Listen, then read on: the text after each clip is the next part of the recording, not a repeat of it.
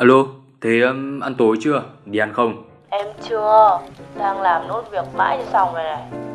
Sao mà nghe uể oải thế? Dạo này đi làm có gì vui không? Kể anh nghe xem nào. Ui, chả vui gì.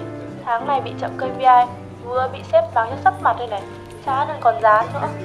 Tưởng gì, hết tiền thì anh nuôi chứ có gì mà ngán. Ê kê, nhớ mồm đấy. Thế nhưng mà làm sao mà chậm? Việc nặng quá hay là năng lực quá hạn? Tại mấy con ma cũ suốt ngày cứ nhờ vả ấy. Mỗi người một tí, một tí thành một núi tí rồi còn đâu nữa.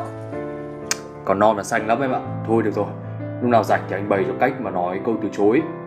Thế tầm khi nào thì xong việc đây? Anh có đón đi ăn nhá. Ờ, chắc cũng phải 30 phút nữa.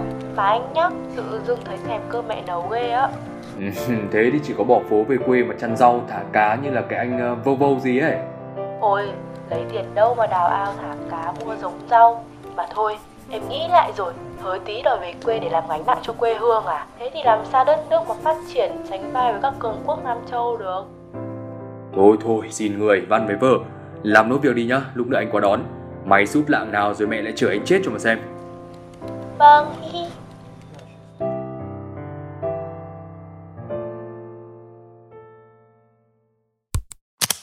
Ây, em gái đấy, mới ra trường tập tuệ đi làm, bị đời vả cho mấy phát mà vẫn chả khôn ra.